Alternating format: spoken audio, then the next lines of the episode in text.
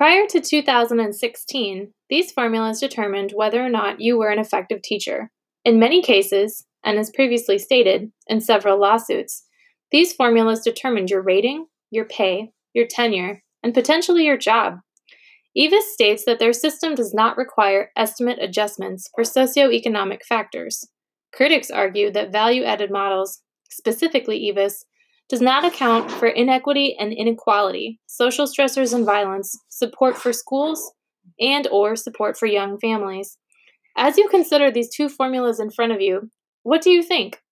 What are some administrative factors that might influence VAM within a school system outside of a teacher's control?